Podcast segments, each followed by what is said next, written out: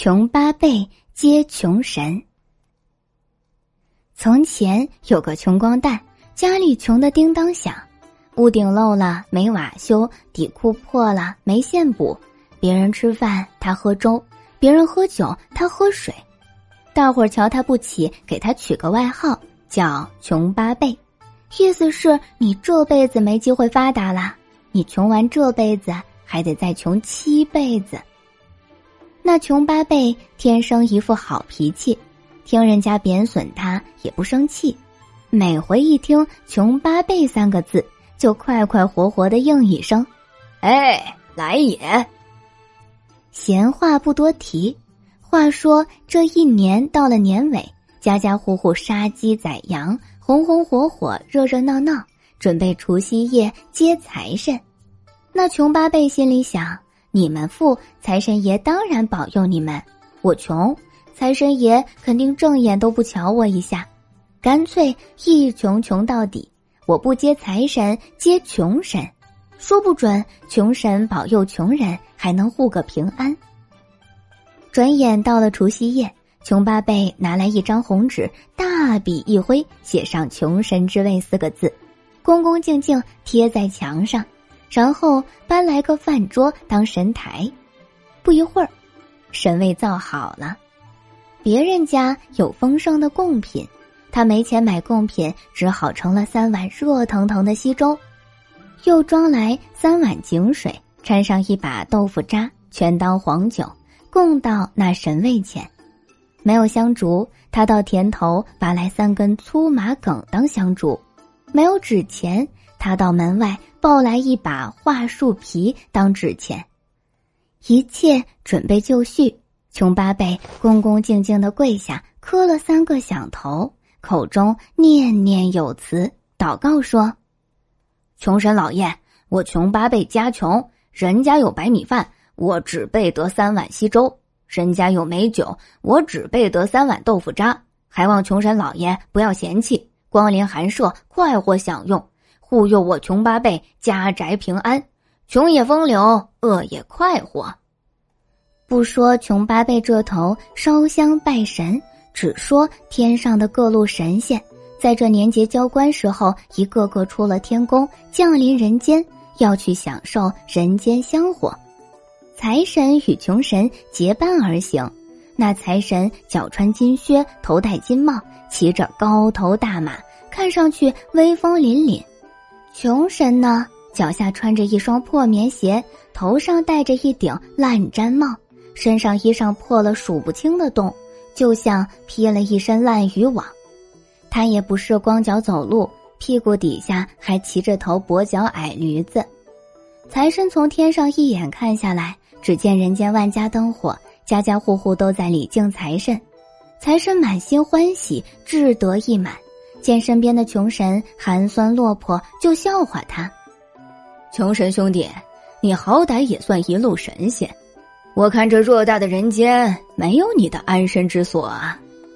穷神当然心里不服气了，他睁大眼睛使劲往下看，这一看不打紧，竟被他看到穷八辈家的一处香火，那穷神顿时快活起来，眉开眼笑，哈哈。谁说没有人礼敬我？那人不是正给我烧香磕头吗？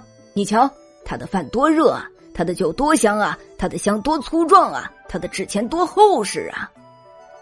财神往下一看，还真有个穷神之位，也就哑口无言，没有话说了。这下好了，穷神与财神分了道。那穷神拍拍驴脖子，说一声“笑”，不一会儿降落到穷八辈的家门口。穷八辈听见有人敲门，十分高兴，迎出门来，见是个灰扑扑、病蔫蔫的老头，长得面黄肌瘦，身上衣衫褴褛，不禁起了同病相怜的心思，把那穷神迎进屋来。那穷神牵着跛驴入了屋，走到穷神之位跟前，哈哈大笑说：“哈哈哈，穷八辈，咱穷是穷，但不愁穷，来。”咱穷对穷，吃掉这三碗热粥，喝光这三碗黄酒。两人端过热粥，一人吃一碗，三两口就吃光了。只觉那粥极香甜，两人咂咂嘴，齐声说：“好粥，好粥。”那粥还剩下一碗呢，穷八辈端起来说：“这第三碗热粥，咱俩平分吧。”穷神摆摆手：“人要吃，牲口也要吃，这碗端去给驴吃。”穷八贝就把第三碗热粥端到跛驴的嘴边，那驴脖子一伸，一口喝光了稀粥，连一粒米都没有剩下。吃过热粥，穷八贝和穷神各自端起一碗井水豆腐渣，一同扬起脖子，咕嘟咕嘟喝干了。喝到嘴里，只觉得酒水极其香醇。两人咂咂嘴，又齐声说：“好酒，好酒。”那酒还剩下一碗呢，穷八辈端起来说：“这第三碗，咱俩平分吧。”穷神醉醺醺的摆摆手：“人要吃，牲口也要吃，这碗端去给驴子吃。”穷八贝把那碗井水豆腐渣端到跛驴嘴边，跛驴张开嘴，一口气喝光了，一滴也没剩下。吃过热粥，喝过酒，穷神拍拍肚皮，打个哈欠。好酒好饭，吃了困倦。说完，一头倒在炕上，呼噜呼噜睡过去了。那跛驴也喝了酒，见老头睡着，他便撒起了酒疯，伸长脖子怪叫一阵儿，又扬起蹄子刨地一阵儿，最后他呜呜咕咕。拉了一地的驴粪蛋儿，驴粪臭气熏天。但是穷八贝酒意上头，也没顾得上收拾，就摇摇摆摆醉倒在炕上，挨着穷神睡着了。这一觉就睡到了天光大亮。天亮了，正是大年初一。那穷八贝爬起身一看，地上哪有啥驴粪蛋儿呀？金灿灿、明晃晃的，是一地黄金疙瘩。他去收拾碗筷，发现那穷老头端过的两个碗也变成了金碗，穷八贝有了一地黄金疙瘩，两个大金碗，照理说也算变成个富人了。可是他仍然披一身破旧衣裳，穿一双破旧棉鞋，戴一顶破毡帽，大伙儿也仍旧唤他穷八辈，他也还像从前一样。